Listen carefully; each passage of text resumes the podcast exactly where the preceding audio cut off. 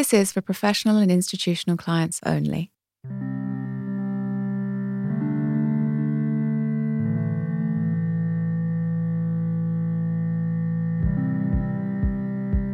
We have a real focus on collecting all the biogas, which is the methane that comes out of our landfills. So the, our landfills are engineered to ensure that we're capturing more than 95% of our biogas, and then we're using that to produce electricity and destroy it.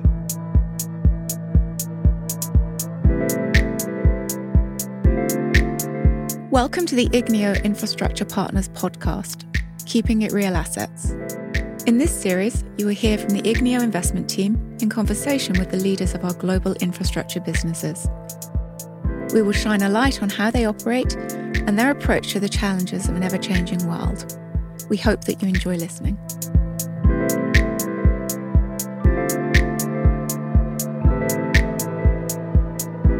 Hello, and welcome to this episode of Keeping It Real Assets. My name is Marc Benscher, and I'm a director at Igneo Infrastructure Partners. Today, I am joined by Evan Maehl, the Managing Director of Waste Management New Zealand. Evan, welcome to the pod. Thanks for inviting me, Marc. Evan, why don't we begin with a bit of an overview of your background and then move to an overview of Waste Management New Zealand? I'm an accountant by trade. Um, I've had 11 years with Waste Management, eight as CFO, and three as MD. We're a waste management and resource company based in New Zealand. We're an essential service. This was really proven during the COVID pandemic and the recent flooding events we've had in New Zealand, where waste management was involved in the cleanup, and that was to prevent issues with public health. We trace our roots back to 1894. where we were predominantly a cartage business, and ever since then, we've gradually morphed into an environmental services business. We're the largest in New Zealand. We're roughly twice as big, number two, and we have about 70 locations throughout the country, a team of about 1,800, and we're producing in excess of New Zealand dollars $600 million of revenue each year. Our strategic intent is to be the leader in materials and energy recovery. We want to be powering the circular economy and the journey to a carbon neutral future for Aotearoa New Zealand if we unpack your statement in terms of the end customer, what this business does, are you able to take us through how waste goes from the collection side, the aggregation side, recovery, and then disposal? Yeah, sure. The business has become bigger and more complex as we moved away from our original business. Our purpose is simple. We aim to safely collect, manage, reuse, and dispose of waste for our customers, thereby limiting any adverse effects on the environment practically what that means is we collect waste from businesses within or outside of their business and we take that waste and recover the valuable commodities like garden offcuts, paper, aluminium, glass, etc. Several of these commodities we process or we take it to another partner to process it for us. And the material that can't be processed, we dispose of it via a network of landfills that we own and manage. From those landfills, we collect the biogas or the methane, and then we use that to generate electricity. So we produce enough electricity to power roughly about 25,000 homes each year. From our perspective, we do see ourselves as responsible managers of waste throughout the country. We provide a service, so a small customer or one of the largest businesses within New Zealand, we offer a service that's bespoke to you and we can also provide that reporting as well. And if we then turn to the customer, if I put myself in the shoes of the customer, I think about what I want as a waste management service provider. Like mm-hmm. ideally, I want my waste collected on time. I want my recyclables to be utilized for new products. And importantly, that the waste that I provide you doesn't somehow adversely impact the environment. How do you manage that? Like it's yeah. quite complex tasks. Absolutely. So we provide assurance to our customers that once we take the waste, we'll follow it through. We'll have complete chain of custody of that waste as it goes through that process, whether it goes through a recovery process or residual waste process. So by having a supplier such as ourselves, we reduce that double handling. Uh, we can control the outcomes and protect the environment. We can also report the whole way through the process on whether it's the materials recovered or the residual waste. So we're really helping our customers have confidence that they know exactly what has happened to the waste for recycling when it leaves their premises. Are you seeing that becoming more important for customers over time where again this chain of custody that knowing that I'm giving you the waste it's not going to have adverse effects is that becoming more important to a greater segment of customers? Customers are really interested in the impact that they have on the environment and the last thing they want is their waste having an adverse effect in the local community or in the environment as a whole. So with that confidence they're willing to pay that premium as well. So we can add value to the process and make sure we maximize that through our value chain that we have. And if we turn our attention to competition in the New Zealand waste market, so the, the market is characterized by Waste Management New Zealand as the largest national integrated waste management company. You then have Enviro New Zealand, which is approximately half the size of Waste Management New Zealand, as the other national integrated waste company. Beyond these two companies, the market does appear largely fragmented and regionally focused, particularly in the Auckland market. How do you see the business winning over customers in light of this competitive dynamic? It is a typical New Zealand marketplace in terms of two large players. So we're twice as large as number two. And then it's quite a long drop down to three, four, and five. So we maximize the benefit we can get from our scale. So we have the biggest footprint out of any of our competitors. We offer a far bigger, broader service offering than our competitors.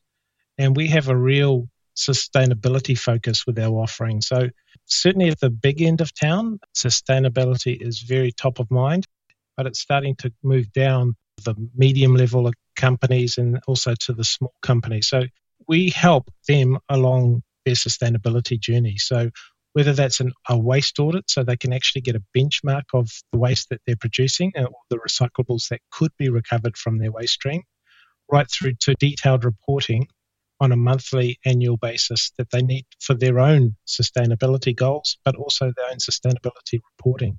So it's that breadth of offering and it's that scale that we offer. And we operate with households right through to the largest companies in the country. If we now go up a level and look at the macro trends in waste in New Zealand, the OECD collects a lot of waste data for a number of its member states. And a person living in the OECD area generates on average 533 kilos of municipal waste per year. For Australia and the UK, the figure is lower than the average. It's 495 kilos for Australia and 464 kilos for the UK. When we've looked at New Zealand, the figure is a whopping 756 kilos per person for municipal waste. The other thing that we've noted is that, you know, there's several studies are looking at recycling rates for New Zealand and, you know, there is a deficiency of statistics for recycling rates. But the figures are somewhere between 28 to 33% of recycling for municipal waste in New Zealand, which again is pretty low relative to, say, the UK at around 45%.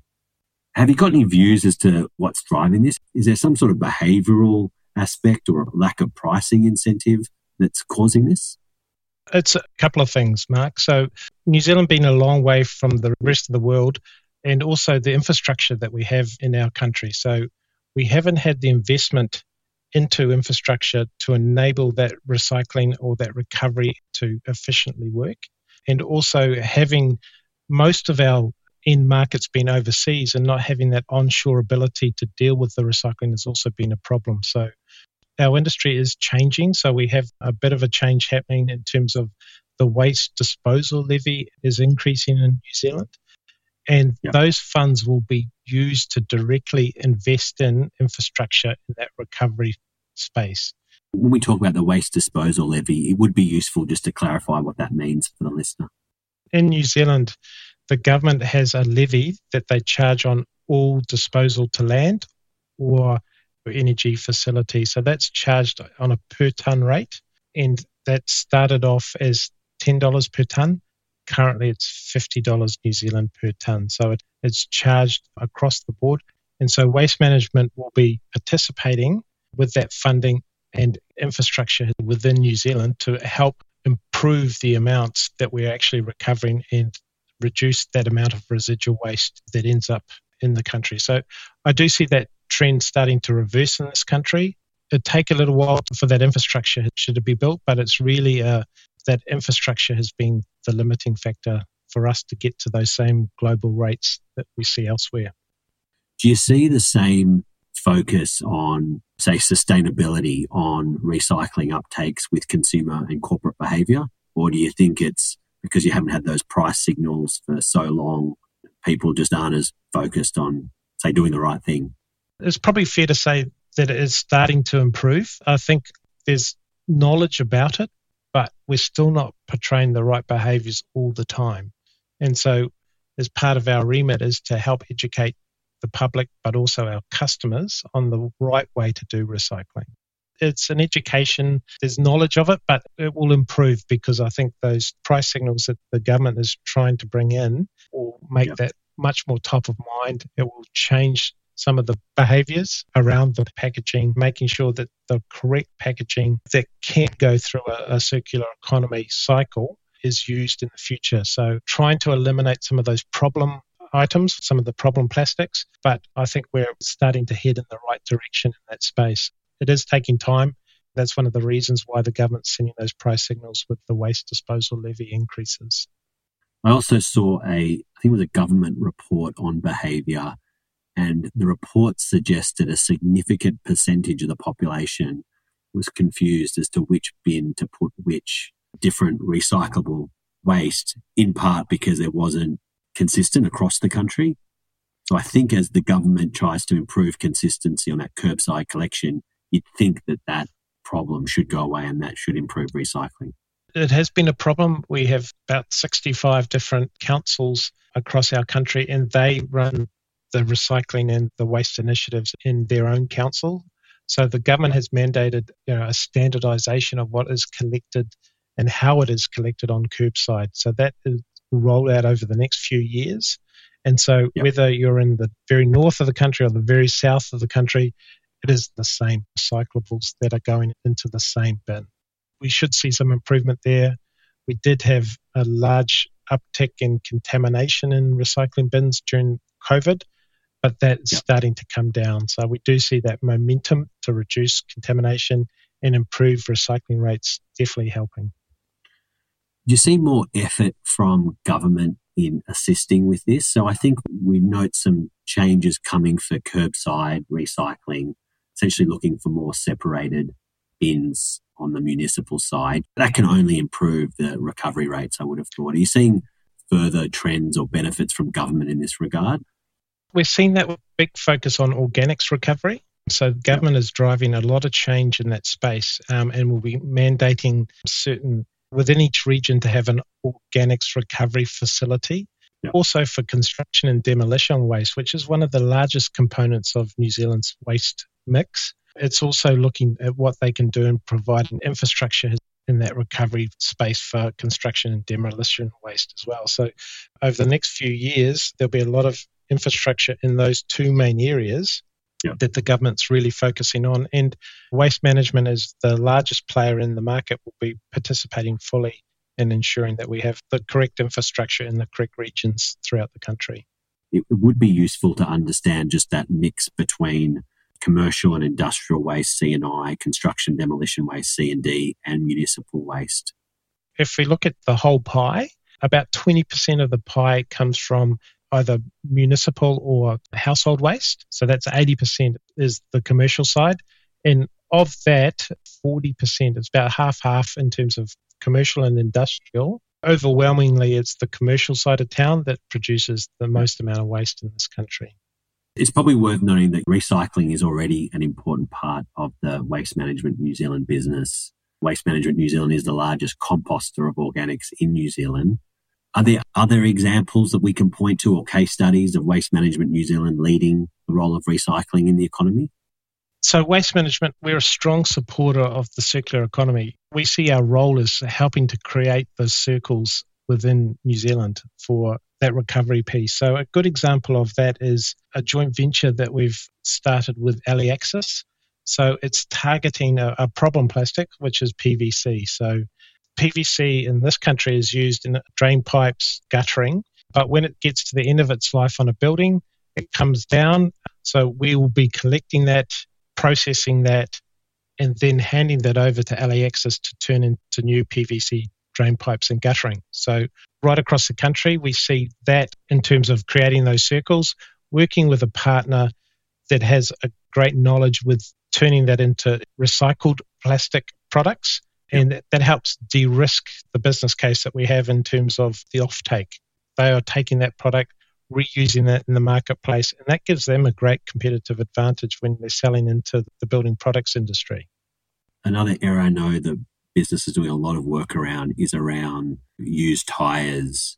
Obviously, we've seen some of the damage that tires can do if not shredded, and they're exported overseas, being a bit of a breeding ground for mosquitoes and malaria. Probably worthwhile outlining what we're actually doing around tires. Yeah, so we've set up a tire processing facility. So we're collecting the used tires throughout the upper North Island in New Zealand and taking them to our tire processing facility where they're shredded and turned into tire derived fuel. So we are then sending that to Golden Bay Cement, who are using those shredded tires as a direct substitute for coal. The use of refuse derived fuel, I think, leads us on to another topic. And look, our listeners recently heard from Mike Maudsley, the CEO of Enfinium, which is our waste to energy business in the UK. Given the success of the Enfinium business, listeners are likely to wonder whether waste to energy would be an appropriate solution for New Zealand over the near term. Is that something that you've yeah. considered? We have looked at it. With waste to energy in the current context in New Zealand, it still attracts the waste disposal levy. It still attracts the ETS charges that we have in this country. So that makes the economics very challenging in the New Zealand context under the current legislation. In New Zealand, we have a big focus on renewable power, and we have about 90% of the power is renewable. And we don't have that shortage of suitable land that's available. So that still skews the economics towards landfilling in this country at the moment. In the future, if things change, the levy changes, there's potential that we may look at that waste to energy solution. Do you see New Zealand's population dispersion also coming into this debate as well, given that it's quite a well dispersed population? You haven't got that concentration of population, therefore waste that can go to a central plant. We do have a long, skinny country, 5 million on the same size of land as the UK, as an example. So the population base is also quite low to support such a solution at the moment. The next area I wanted to discuss is something that is obviously key to us, which is all around innovation. How do you see innovation playing a role within the waste management New Zealand business? Waste management throughout its history has had a history of bringing innovation into the New Zealand industry. Some of the current things that we're working on is safety within the collections fleet that we have. So it's working with the camera systems that we have we're looking at the use of AI to detect any issues, say, with the member of public or any issues on the road. In the materials recovery space, the use of optical sorters in recycling, helping to make that more efficient. It's how we can automate that process with the camera technology now and combined with automation, they can work in tandem to make sure that we, one, get the right recyclable into the right place for recycling, but also take out some of that human element in the materials recovery facilities as well. So it's a safer option and it's also a yep. more efficient option. In the landfill space, we see our landfills as generation parks. So uh, currently they're producing electricity from generators collecting the methane gas um, in the landfills, but we also see there is a great opportunity there with solar batteries to, to increase its capability to provide power to its local network. If we now turn our attention to sustainability, which is specifically around emissions, in May of last year, the national government released its first plan to reduce emissions across the economy for the next 15 years. Now, that report touched on nearly every major sector of the economy. According to that report, the waste sector contributed approximately 4% of total gross emissions as of 2021. Interestingly, another study by the same department, the Ministry for the Environment, identified waste as the only sector which had experienced a decrease in emissions since 1990, reducing emissions by 18% despite very strong population growth over this period. Now, based on this analysis, it's pretty clear that both Waste Management New Zealand and the sector has been successful in making a good contribution to emissions. It would be useful to unpack a little bit what Waste Management New Zealand has done around sustainability, particularly on the emissions side. Carbon emissions and the reduction of them is one of the key focus areas within waste management. So, to give an example of that, is within our business, all of our managers will have a financial target to achieve, but they also have a carbon target to get below. So, we set that every year. So, that really crystallizes that everyone has to work to reduce carbon within our business. One of the key points that you made there was about the gross emissions from uh, landfills, from the waste sector. That 4% is actually only 1.3% of that. It relates to what we call class one landfills, and those are the landfills that we operate. The rest yeah. relate to lesser quality landfills in the wastewater sector as well. The landfills that we operate in the country contribute 1.3% of New Zealand's gross emissions. Of that, Waste Management is the largest landfiller in the country. Its emissions are 0.13% of New Zealand's gross emissions. So we have a real focus on collecting all the biogas, which is the methane that comes out of our landfills. So the, our landfills are engineered to ensure that we're capturing more than 95% of our biogas, and then we're using that to produce electricity and destroy it. So, from our perspective, that's one of the areas that our managers are laser focused on reducing. And we see that as a really good result. We compare that to some of the other sectors that make up such a large component of gross emissions in New Zealand. And you've also got the largest collection fleet in the country. You're also doing some very innovative things around that collection fleet as part of minimising emissions. It would be useful to hear more about that as well. Yeah, so transport makes up a large proportion of New Zealand's gross emissions, and we produce power at our landfills. And so we thought, okay, how can we use that power appropriately? And we took the decision back in 2016 to electrify our New Zealand collection fleet. So we looked around the world for what was available for EV truck space, and there was nothing. So we teamed up with a partner called Emoss in Holland who do conversions from diesel to electric. We have currently 32 EV electric trucks on the road. By the end of this year, we'll have 52. So wow. it's still a small part of our 850 trucks that we have, but we see that pace picking up as soon as the manufacturers start producing them off the shelf. And so we'll look at um, how we can reduce the emissions that way. 80% of our trucks are perfectly suited to battery electric because they leave from a depot in the morning, do roughly 200 Ks during the day, and then come back to the depot and they can charge overnight on normal AC charging. They're not even on the fast charging DC charging.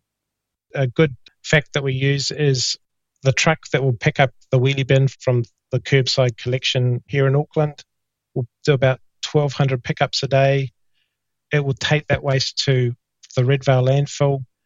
The waste that the gas that we capture off that waste, turn it into electricity, will power that truck for tomorrow and it will also power 275 homes. So we see that as another example of the circular economy in operation.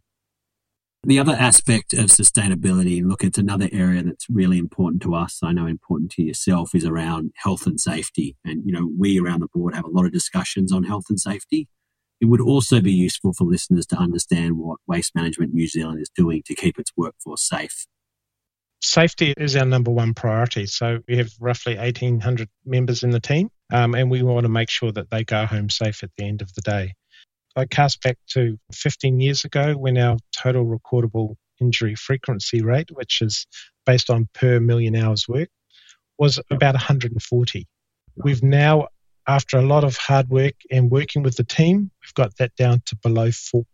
So it's quite a journey to achieve that, but it's something that we remain very focused on. It's part of our DNA.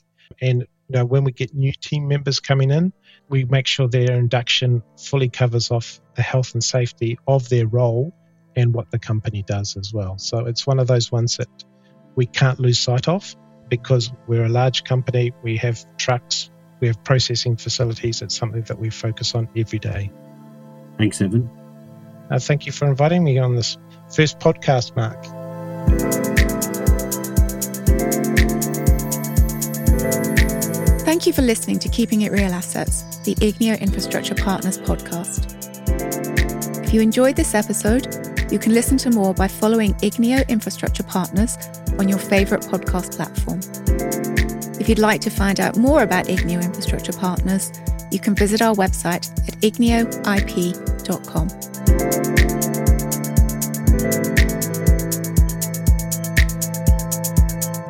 This podcast series was produced by Mark Gardner at OX4 Sound Studio.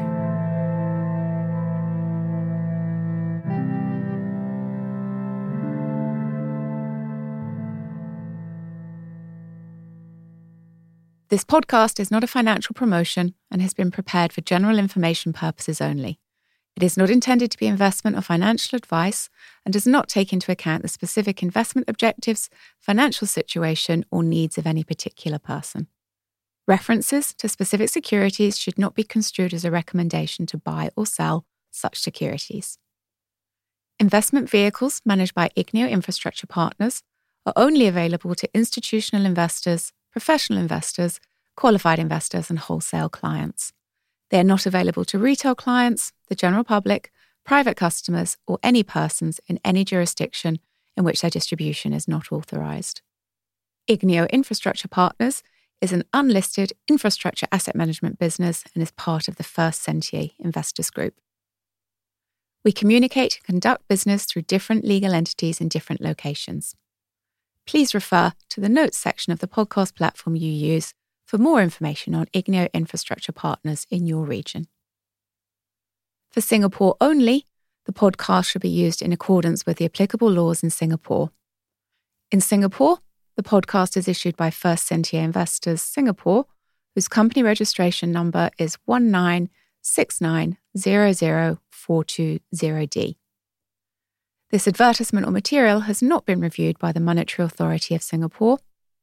First Sentier Investors registration number 53236800B and Igneo Infrastructure Partners registration number 53447928J are business divisions of First Sentier Investors Singapore.